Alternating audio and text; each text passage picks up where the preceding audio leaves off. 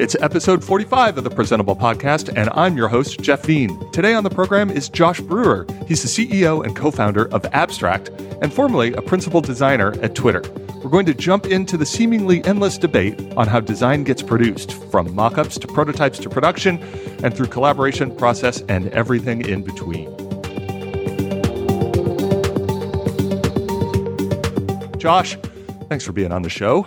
Ah, it's a pleasure. Thanks for having me, Jeff. Ah, it's good to hear your voice again. How have you been?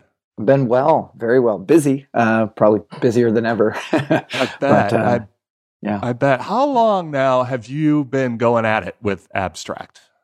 Uh, you know, that depends on uh, the technical definition of when. designer. You know, You're such yeah. a designer. Well, it depends. uh, so, abstract was spun out of a, a little uh, incubator that I had started called Habitat. Um, and so, I could trace kind of the like beginning germinations of the whole thing all the way back to the summer of 2015. Yeah, um, yeah. But in reality, we didn't start in earnest until uh, January of 2016. We uh, right. small team, and uh, you know everybody showed up at the beginning of the year and basically started from uh, nothing and got yeah. to work. Two and a half years is uh, an eternity, or is that three and a half? Two and a half. It's two and a half. Yeah. Um, can be an eternity and can be a blink of an eye when you're doing a startup. That's been my experience. Both simultaneously. Yeah. yeah, yeah, yeah. So, and for a little context, like you've been practicing design for years. You were at Socialcast early on. You were at uh, what was the the audio? Oh, I was looking up your that popped out of my head. The first thing you were doing with um, Slacker uh, Radio. Slacker Radio. That's, a, that's right. Oh, I love Slacker back. Radio. Way back. Yeah, that's great. Um, so, but you have always been kind of in the interaction design, um, in the middle between sort of visual design and engineering and stuff like that. A little bit of technical code as well, haven't you? Yes, that is correct. Yeah. And um, and that kind of set the stage for what you were doing with this startup, which which was uh, and you should just give me just a little sort of overview of what, uh, what Abstract is doing, everybody out there as well. Sure. No, I appreciate that. Um, so to just to quickly confirm it, yeah, uh, kind of sat always in that spot between kind of the visual and the uh, implementation. Uh, interaction design definitely uh, fit as a title for quite a while. Um, mm-hmm. you know, as as all things with design, we keep finding new ways to call different things the same thing uh, or the same thing, different things. yeah, um, exactly. But uh, yeah, it definitely informed a lot of kind of how I've practiced my craft over the years, and definitely had a huge impact on how we started Abstract. And so, for everyone out there, Abstract is uh, version control and file management uh, for modern design teams. We uh, took uh, big cues from our engineering counterparts in their workflow through a technology called Git, which enables kind of distributed uh, work to happen concurrently. Um, you know, on the engineering side, it's multiple engineers writing uh, code on the exact same code base at the same time. Uh, with a really great way for managing that workflow, um, approving each other's work, and merging it all together. And a lot of designers have kind of looked at that for a long time and wished and hoped uh, that there was a way that we could uh, participate in a similar type of uh, workflow. And if I'm totally honest, I, after Twitter, we definitely, you know, had a couple of uh, attempts at trying to do something like that, and right. I had kind of given up hope. To be totally honest with you, uh, that it was ever going to, you know, kind of the, I guess we just don't get to have nice things moment. yeah. But yeah. my, my co-founder, Kevin, uh, you know, being the amazing engineer that he is, kind of one day, you know, kind of kept pulling on a thread and was like, well, wait, what if it is possible? And, you know, me right. uh, being me, was like, well, somebody else would have figured it out by now, man. Uh, but thankfully, yeah. Kevin was not dissuaded by that and uh, managed to find a way to start uh, making that a reality. And so we've been, uh, you know, building it for the last almost two and a half years. We've got a ton of phenomenal teams all around the world using it, and uh, we couldn't be more excited about what's ahead because we feel like we're finally just getting started, which is a yep. strange spot to be in, but uh, really just the beginning of uh, what we think is possible uh, with what we've built.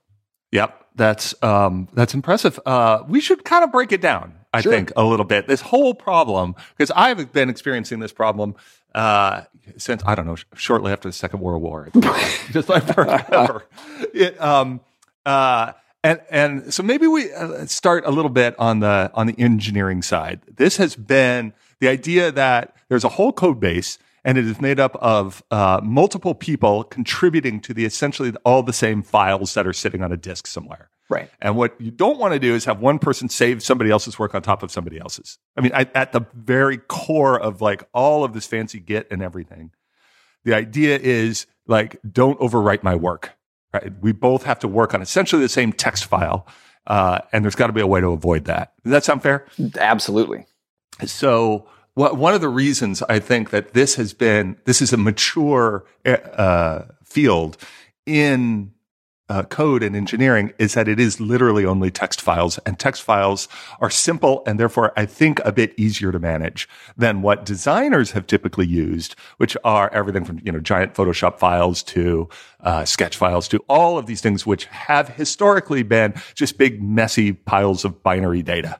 Exactly. No, I mean you're you're exactly on point. It is also, I believe, a lot easier to frankly visualize the difference between two text files than I think even people who haven't gotten into too much technical stuff have seen things like, you know, track changes in Microsoft Word, where here is the uh, current stuff, here is the change, and here is the old stuff, and like the old stuff is red and the current st- and the new stuff is green. Right there, you right. go. That's how a text document changes.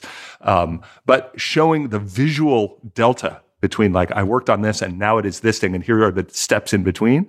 It's it's a really challenging problem as well. That is an understatement. uh, no, I mean it's exactly right. And one of the big challenges is that um, for you know since we've had these drawing tools, they've as you said been this giant you know pile of binary code, uh, right. which is really really not friendly um, to kind of almost any version control system out there in its kind of like default natural state, if you will. Yeah. And so, yeah. you know, people have tried to put um, Photoshop files and then sketch files and all kinds of stuff into Git or into Subversion or Mercurial. These are just different, you know, uh, flavors right. of version control systems. And unfortunately, the binary data is not only really large, uh, but it also tends to compound over time, right? Because what you want to do in any good version control system is just save the delta of changes. But what ends right. up happening is you're literally just saving the same file over and over again. So from a disk storage uh, space, it just grows exponentially. Uh, right, right, right. Without Whereas, being able to do something uh, which breaks it down and can actually store the changes.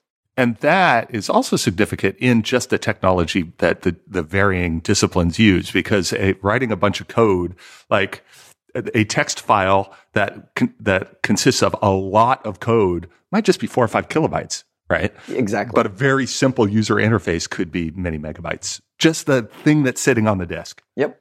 Now it's I mean, it's one of the the things that we actually grapple with quite a bit is um, you know being as intelligent and smart as possible in how we store that data, um, what we know about what has actually changed, and finding the most efficient ways to uh, kind of like put that data into that uh, Git storage system? There are at least a couple of different, entirely different directions you could go to try to solve this problem. And it seems to me one of the ways you've been thinking about it has been all right, like we have all these robust tools for managing Delta and workflow and process and all that stuff. You've chosen the open source Git, which uh, you know GitHub is based on, and a number of others, uh, which is you know I think incredibly robust in how all of this stuff happens. There's another direction, which is very much like instead of doing deltas, why don't we just all edit the file at the same time? Right? right. And that is like the, the analogy there is like if a text file in a content management system is one path, then Google Docs is the other path. There are just, there's a whole bunch of cursors, right? Remember Subetha, Subetha edit from our, totally. you know, when we were much, much younger, right? This idea that like you open up a document and there's just a whole bunch of people typing and, um, and all of the changes are happening at all the time. And tell you what, you guys just work it out yourself, right? Like talk to each other and figure out while you're doing all of that. And that's a whole other path. And so that would be sort of the difference between what you're doing and say what I think Figma is trying to accomplish with their um, their visual design uh, and kind of kind of an online multi-user sketch. Yeah, kind sure. of. Sure. Yeah. No, that's a that's fair. Um, yeah. I, I so two two quick things I think that are worth kind of mentioning in that context. One um, this notion of kind of like a GitHub oriented approach to collaboration versus a Google Docs oriented approach um, is definitely something that um, you know we talk about, we hear, um, and it's very fascinating to kind of study the makeup of the teams and the people that gravitate to one or the other. Um, I, I uh-huh. genuinely, you know, I don't know that uh, it's a winner take all type of situation. And in reality, I think it's more like context dependent than anything else. But what uh, you know, what I think is common between both of them is that you actually still have to talk to each other, right? In either situation, yeah. right? Like none of this technology removes the need for us to talk to each other. Um, it cuts down on the amount of back and forth in a lot of ways and um, at least in the approach that you know kind of we've been taking in the, the kind of git oriented approach um, it allows for the asynchronous work and asynchronous feedback to happen in a way that's just different from that like everybody in the same thing at the same time it's Absolutely. also a, it's, it's also a lot easier to actually understand who changed what in in the kind of like more asynchronous git oriented way and so that's something that just as a designer myself and as someone who you know did write front end code for a long while um, and one of kevin and i's core goals was how do we bring design and engineering closer together how do we allow them yeah. to work in a parallel kind of workflow and share common language so that that communication can actually be more efficient yeah, yeah, yeah. I think you know it's interesting. I I don't think I have a strong position either way. Uh, I think they're they're different, like you said, context dependent, probably yep. very dependent on the teams and stuff like that. But I I do know that there are there are periods of time when in, in any discipline, but in design in particular, you just kind of want to go away and work on your thing, right? And the the idea that then all of a sudden a cursor pops up and starts moving stuff around and I'm sure there are many, like I haven't gotten in deeply into the, the controls around that in Figma or Google Docs for that matter. But I know there's there's plenty of times when you can say, okay, it's all mine right now, yep. and I'm just gonna, you know, and and then everybody can come back and, um, but uh, but it but the asynchronous notion of like I'll work on it, then you, and like the hot potato, it's yours now, take it, right? Is um, is something that I have been familiar with just because of my my history working with development teams from the design perspective. Right. You know, like, and so you are kind of in this big like well design is over here and engineering is over here you're a little bit saying like we're going to just bring design over into the engineering tool space a little bit it feels like kind of meeting them over there well i think what we've been trying to do is actually kind of like less move into their space and more help there be a bridge you know between yeah, the two yeah, fair enough Fair enough. Um, though from a platform that is well established and frankly trusted. Definitely. Yep. In yep. the development community. And and I think that gives you I think I think that would ostensibly give you an advantage. Like, oh, it's just Git? Okay, sure. We know how that works. You know what I mean? Right. Interesting, interesting. Well, I have bunch of questions about the social side of things, and we'll talk about that in just a minute and all the communication. Uh, but I want to uh, thanks a sponsor here. Um, we have had them on a couple of times, uh, and it is it is very appropriate that we talk about them because of the the um, this this experience, Josh, you and I probably have both had in the past of trying to email around uh, Photoshop documents. That's where I think maybe all of the collaboration in the world started. Which is, I have a, a 75 megabyte Photoshop uh, file, and I'm going to try to get that through the Exchange server over to you. so uh, the support for the show this week comes from WeTransfer. Uh, 40 million people use WeTransfer to send and receive files every month. No sign in is even required. You just upload you send an email and get back to making whatever it is you make. Uh, and they support that with ads that happen when you come and uh, upload and download the files. So since day one, WeTransfer has devoted 30% of that ad space to showcasing creative people from around the world, from musicians to photographers and illustrators and even podcasters like us. Uh, so in that spirit, they have asked me to just skip the rest of the ad and get right back to work, uh, just like you should when you're using when you're trying to share files. So wetransfer.com.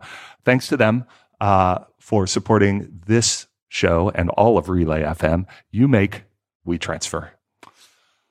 All right. So here's uh, what a lot of this debate reminds me of. Uh, a long time ago, I started a company called Adaptive Path. Uh, and we did, in that era, a lot of our consulting work was around helping companies that had giant, like tens of thousands of pages websites, take all of that content and for the very first time, like get it into a content management system. And so that stuff could be dynamic. You remember those days? I do. Yeah. And so those were the, those were the projects. There were like these big commercial CMSs for things, uh, you know, like Vignette was one of them. And, uh, oh, I can't remember the others, but there were these huge like enterprise software systems and you would, you would get all of these static web pages and like get them like down to their basic metadata, big information architect, uh, information architecture and merged in there. Uh, and everybody thought that would solve all their problems. And all it did was expose all of the sort of underlying political issues around who does what when. Exactly.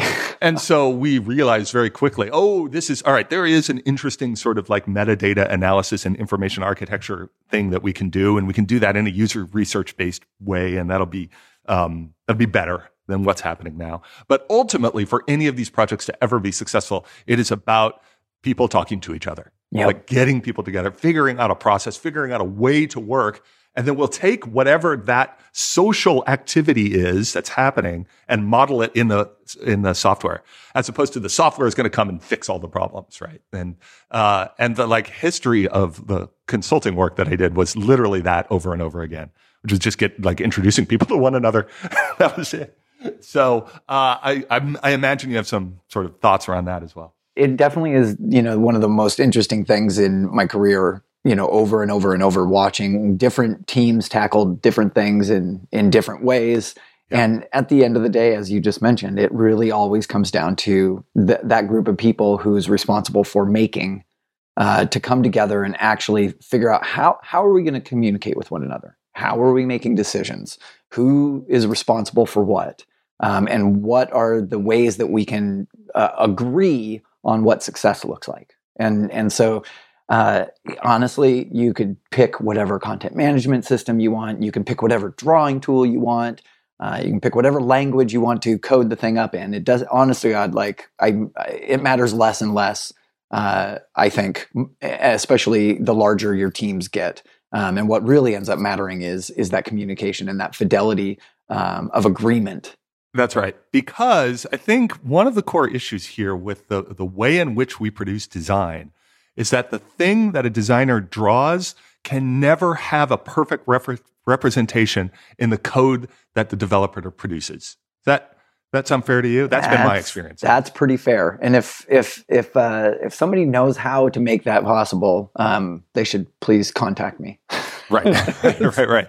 As the soon as only possible. way, the only way that that has ever come close to working is with tools that attempt to be WYSIWYG. Yep. What you see is what you get. Yeah. So you get tools like Dreamweaver, which give you the appearance in Dreamweaver of what shows up in the browser. You can look at both of them and go, yeah, yeah, that's pretty cool. Yep. But then you look at the code and it's like, oh my God, right? Like it's just a impenetrable and unsustainable nightmare. Right. Right. So like as soon as something goes wrong and you look in the in the in the web browser and like, oh, there's a new browser just came out and all of a sudden my website is a mess. What happened? Uh, or or even m- maybe more likely, like the footer is off by 10 pixels. How did Right. that happen? Literally no idea. You'll never figure it out because there is just this huge spaghetti jumble of code underneath. So the so the path that we had decades ago in in tools like PageMaker and QuarkXPress, where you literally you draw something on the screen and then it's output in an exact representation to the to the pixel or the uh, uh, or the the dot from the printer, right? Like Right. that worked, but that has never worked with desi- uh, designers creating interfaces for web or mobile or anything like that. Right. Well, So, so we have this like this approximation, like this is what I want, and they hand it off to somebody who then codes it off and codes it up and says, "How about this?" And and there's the conversation. It's close, but th- maybe look more like this, and that has been exasper- exacerbated by the the fact that interfaces open and move and evolve and even are starting to have more of a physics model around them, especially especially in mobile apps where uh, where where stuff behaves. Like I flick a thing and the timing and the bounce against the the other side of the screen and all of that is super super important to the millisecond and almost impossible to represent in the design tools that we have now. Yeah, and and even if you are you know representing it in the z- design tool, uh, you may have an engineer implementing that exact thing on the web, another one implementing it on iOS, another one on Android, uh, and and you realize that each of those have their own very unique ways that they represent those timing functions, and and so it's it's not like you can just do it even once and have it work across the board. There's always like nuance, and uh, whether it's in the code itself or in the way that the platform um, handles those things. And so, Yeah. you know, it, like you said, it just gets exacerbated with the the kind of like myriad of platforms we have to design for now and take into account. Right. Um, but I, I do think one of the interesting things is if you if you remember back to when kind of responsive web design really first started becoming a thing. I think yeah. one of the most challenging uh, aspects of it for most people that I was talking to and just kind of like observing was having to get really comfortable with ambiguity and right. and understanding that actually my stuff is never going to be perfect. It's never going to be exactly to the pixel how I designed it on this perfect static, you know, Photoshop document. Mm, it, it, yep. it, it's going to respond. It's going to move and flex and grow. And it really, um, I mean, I, I, just personally, you know, I, I, actually kind of enjoyed embracing that because it, it took a little bit of the pressure off of like everything must be perfect.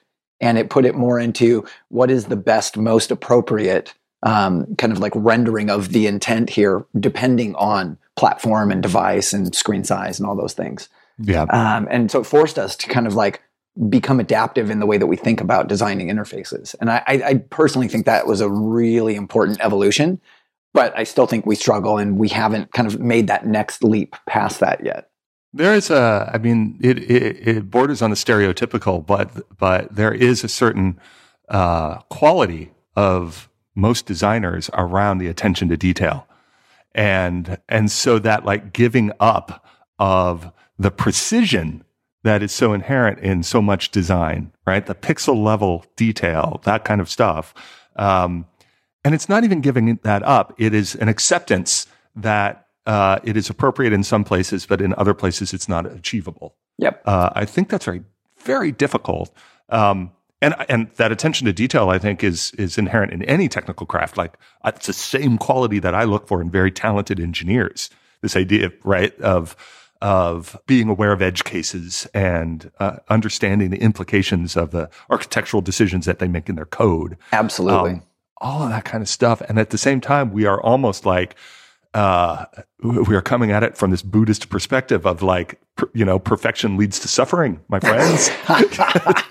it's true. It's true. So, yeah, so it's it's a uh, that's a difficult one, um, and and and what I have found right is that the the more that I work, the, more that I look for designers with deeper and deeper technical knowledge to pair with developers with more and more of a sensitivity and appreciation and even an aptitude for design, you get this meeting in the middle of the, that messy middle part that some magic starts to happen. Right. But when, when I have designers that are not bothered with the technical details and engineers that think like, just give me the picture and I'll make it. Like that's when none of this stuff happens. None of the stuff really works.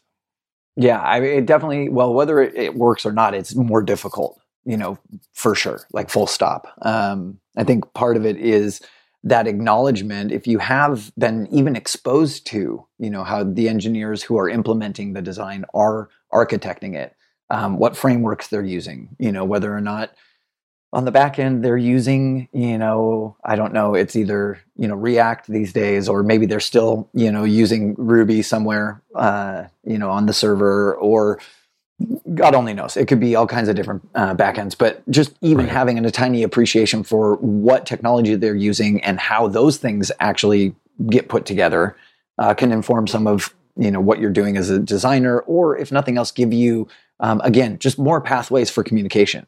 Uh, right. The engineer being able to talk about the APIs that they have to create in order to uh, satisfy the requirements of the design you've put in front of them uh, would be great to know earlier on right? But a lot of designers maybe don't think about APIs, don't think about talking to their developer counterpart before they ever push a pixel about what APIs are available versus which ones we have to create from scratch. Um, right, right. Well, now to be fair, the the tool chain in front end, in the front end development these days is absurd.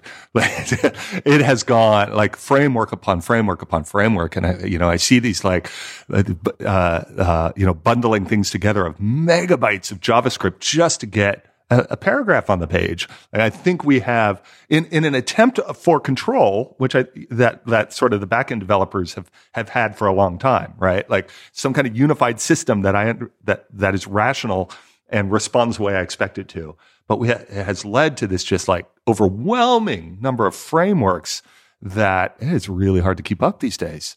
Yeah. I mean, I look back and I think one of the advantages I had early on in my career was that m- almost always, not necessarily every single time, but I'd say the vast majority, I would end up coding up the front end of whatever I designed, uh, which really kind of actually was an advantage for me. And I can't even fathom like starting from scratch today and trying to get into uh, you know just basic front end uh, development. It, the the overhead is is substantial, and yeah. in some cases I get it, especially when you're working on very large complex systems. But to your point, like having to run preprocessors and you know spin up an entire local web server and everything in order to be able to just render you know a paragraph of text right. um, definitely feels like we've we've I don't know what the right term is for it, but we've we've almost like gone the complete revolution to where you're on the opposite side of things. Um, we've we've made it more complex in an effort of making it easier that's right. Yeah. And I'm sure the pendulum will swing back and, and there might be some of that, you know, sort of like when the meteor hit and all the reptiles went away and, and the mammals survived. Like that, you know, that stuff happens from time to time, you know? Um, and we may, we may get something like that. There's, there's all sorts of like, you know, web assembly and, and things like that that are on the horizon. Yeah. Who knows, you know, and who knows, like, again, it, it, these are, these are experiments and, and, and attempts at other frameworks and things like that, but we'll see.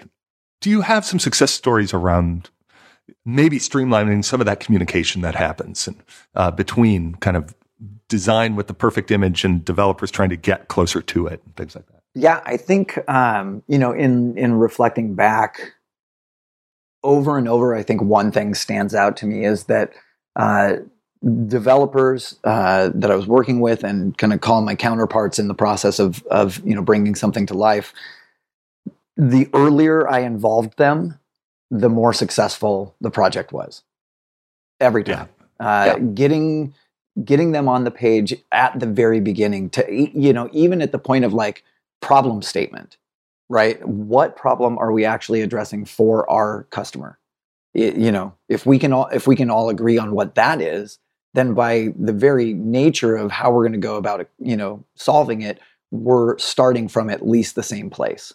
Um, and I've had developers I've worked with who had fantastic ideas and came up with great mm-hmm. interaction uh, proposals, you know, things that we could do. Or they observed some little nuance that because I'd been staring at it for weeks and weeks and weeks, yeah, just you know had become uh, slowly blind to, and and involving them earlier in the process um, allowed them to understand what I was doing and how I was attempting to solve the problem, the kind of various yeah. iterations we uh, we definitely saw some success uh, in this area at Twitter. We, as I mentioned earlier, we we tried to solve the version control problem a few different ways, um, but one of the kind of byproducts of one of those experiments was an internal uh, tool that we called the design stream, and it was really I just hacked a WordPress blog uh, uh, to be able to access uh, our Subversion repo, so designers could just drag and drop screenshots onto this little app we built and it would automatically populate a post.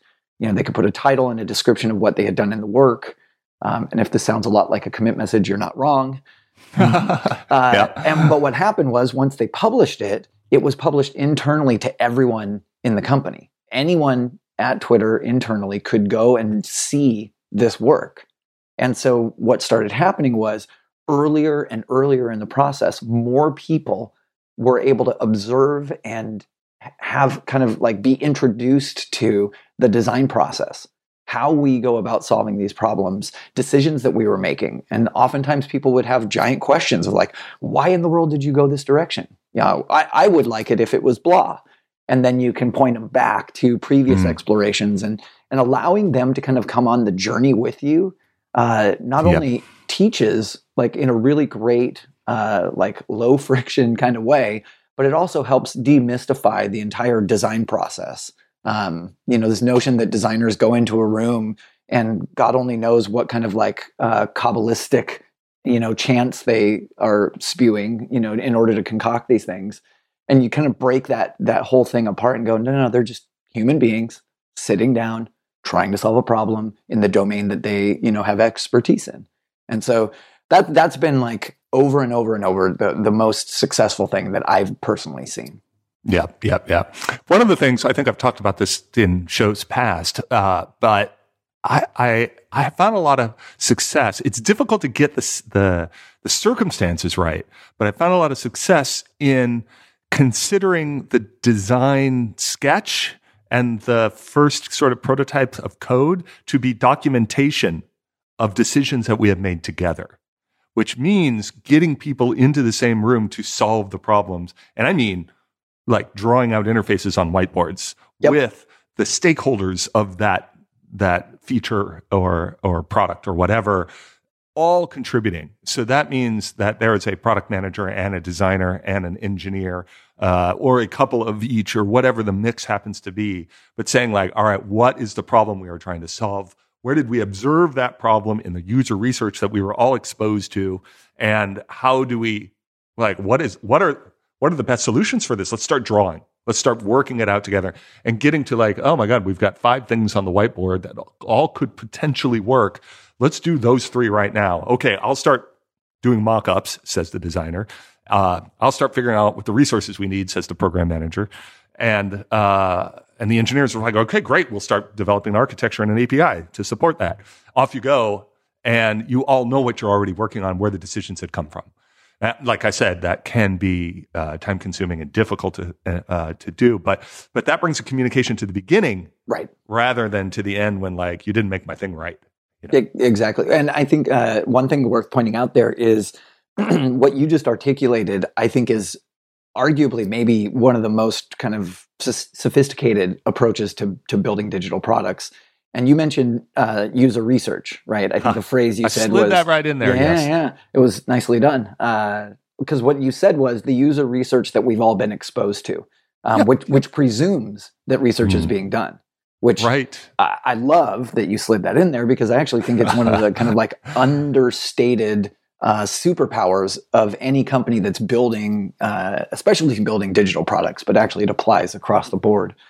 Uh, that notion of research up front, uh, problem identification, uh, observing it in the wild is yep. is kind of one of the fastest ways I've seen both designer, actually everybody that's a stakeholder in that that kind of scenario you you you laid out there, um, being able to actually look at each other and be like, oh, this is a problem.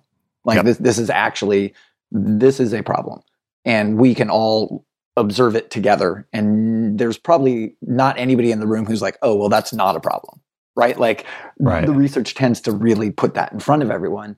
Um, and I, and I love that point that you made about like drawing together, and that's something I've definitely advocated for as long as I can remember, because personally, that collaborative sketching, that notion that nothing's sacred and that we're actually exploring together, is one of the more um, I, I, I don't know if the word bonding is the right exact choice, but yeah, for sure, it, it really does it. It allows um, a little bit of like you're letting your guard down, you're opening up to somebody else and allowing them to participate with you, and so out of that, there's you're building a little bit of trust in those moments, and and building that trust early on, and having that shared understanding of what we're trying to do. That's going to help way down the road when something goes wrong, because eventually, like it will. You know, it's almost inevitable that at some point something's going to be wrong, something's off some miscommunication happened or just communication mm-hmm. didn't happen at all. And yep. so setting that stage as early as you can to your point, I think is critical in in allowing that uh, team to be successful. Doing that kind of stuff uh, together, I think, is an act of vulnerability. Um, and that is one of the very foundations that you build a culture on, frankly, is the trust and candor that comes from being vulnerable with each other and, and feeling safe enough to be able to do that. And when you can create that in a room together with a bunch of people that are working towards the same thing, that that to me is the fertile ground of both culture and creativity. I couldn't agree more. Couldn't agree more. So, man, that, yeah, that's a that's a lot of stuff for people to to try to figure out. Um, uh, so, um, let's see what uh, what else has uh, what what other thing, roadblocks have you kind of come come across as you've been working through some of these uh, you know features that you're trying to develop for the app? Yeah, that's a great question. Some of some of it comes down to um, well, and, and, I'm sure you're super familiar with this. Uh, there's there's kind of just prioritization, right? Like mm-hmm. which of these things are actually the most important. Um, which of them, if we build them, allows allow us to build other things, right? So I'm I'm constantly on the lookout for you know doubles and triples wherever I can get them. Right. So yeah. we build one feature, but actually by building that feature, it enables us to like either increase the capabilities of some other stuff that already exists or it becomes the like foundation and you know call it first or second layer of another feature entirely and so those are definitely uh, challenges and those require you know communication between myself and design and engineering um, oh, yeah. also talking yeah. with with support right so getting feedback coming through from our support team and and feeding that into kind of that decision making matrix yeah yeah, I think almost all product development is prioritization. Frankly, I think that's right there at, at the very core. And in bigger organizations, you have a little buffer around that. Yep. But man, it's life and death in a startup. Those decisions are everything. It's it's everything. So yeah, I am. Uh, I totally agree. Yeah, and then you know, kind of cascading from there, I think it it can come down to sometimes uh, you know technical uh, specking of a feature uh, sometimes you're able to get really, really good and uh, you're accurate in your estimation. And sometimes you think it's going to be a month. And so you say, okay, it's probably six weeks. And then it turns out it's actually more like 12 weeks um, because there was something somewhere that no one could have foreseen. Um, or yeah. maybe they could have, but they weren't in the room at the time. Who knows?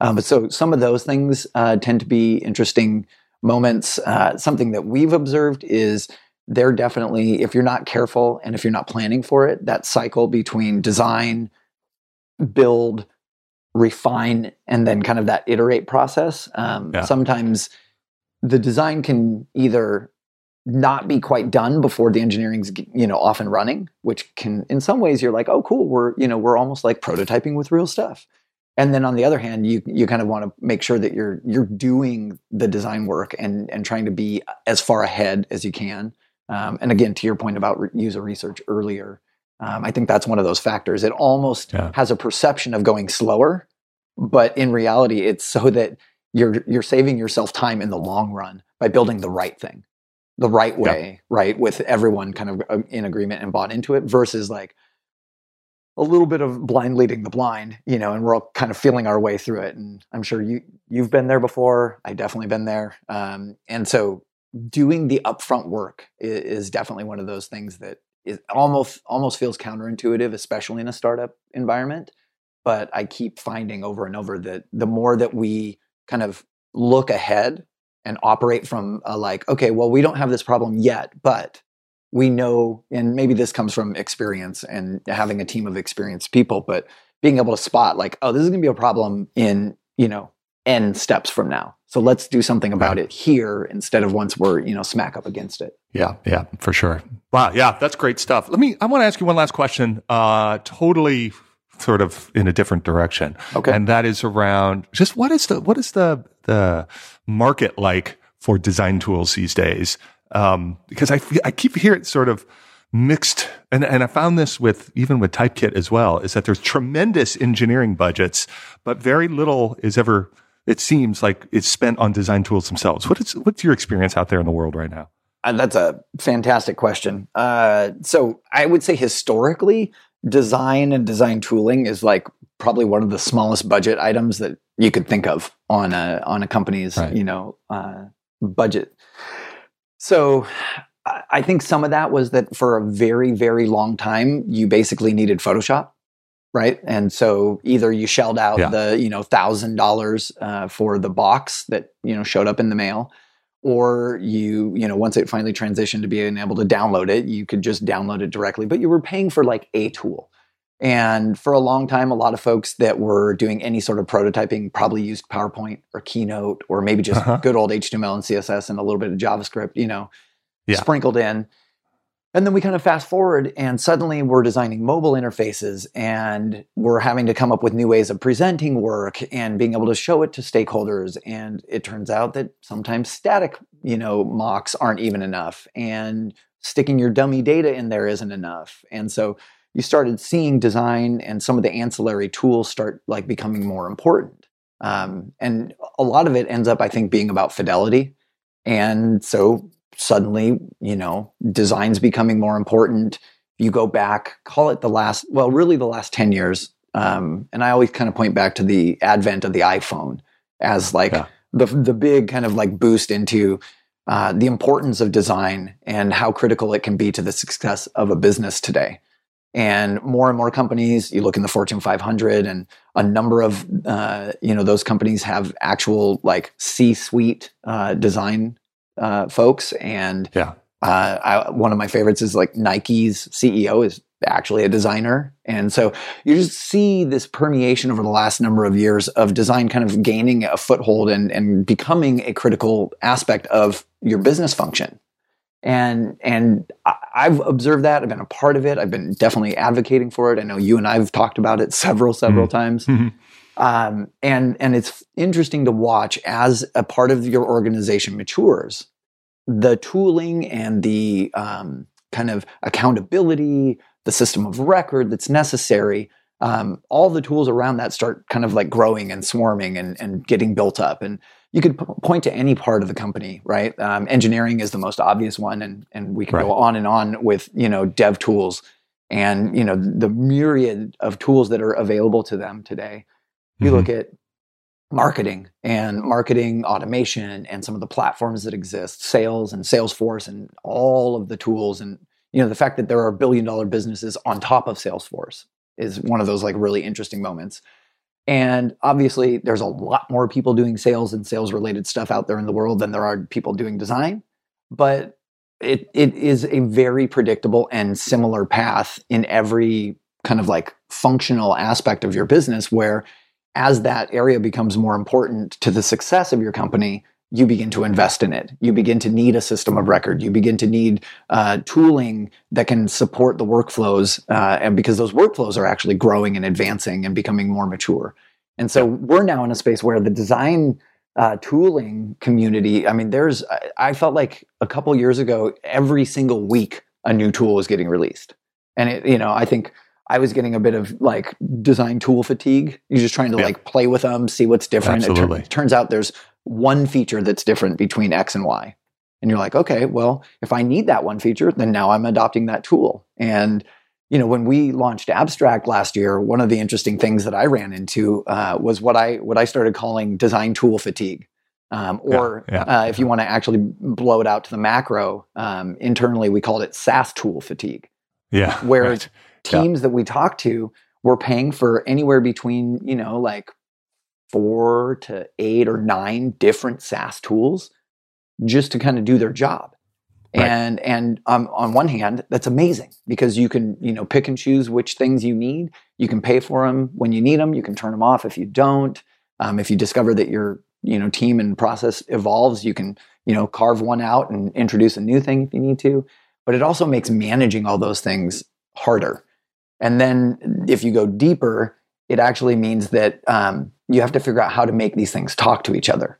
And right, because you know ultimately uh, the the the dream is automated systems, yes. right? Everything working together and humming along. Um, I think, and I think that's entirely achievable uh, in cycles. Like as you grow, right. things are working, and now they're falling apart, and now they're working, and now they're falling apart, and we see that. Um, I've seen that over and over again, and it's the same with like product management tools. Like, oh my gosh, we are so caught up and everything is in Trello and it's all, we can see it all and it's all working. We add five more people to the team, everything breaks, but now like GitHub issues is just going just fine. You know what I mean? Yep. Um, it is this, this maturation process and, and, uh, refinement of, of how we communicate. Yep. So, um, I, I see the same thing and going from the prototyping tools and now into like, um, uh, tools for managing design systems and, and things like that. There's, I think there's a lot of runway on some of that stuff. It's really exciting. Yeah, I totally agree. Well, this is great, Josh. I really appreciate your perspective on all of this. Hopefully, we can get to an era where everybody just gets along. That would be wonderful. would be Design wonderful. And developers holding hands, walking off into the sunset. That would be great. Uh, we'll see though.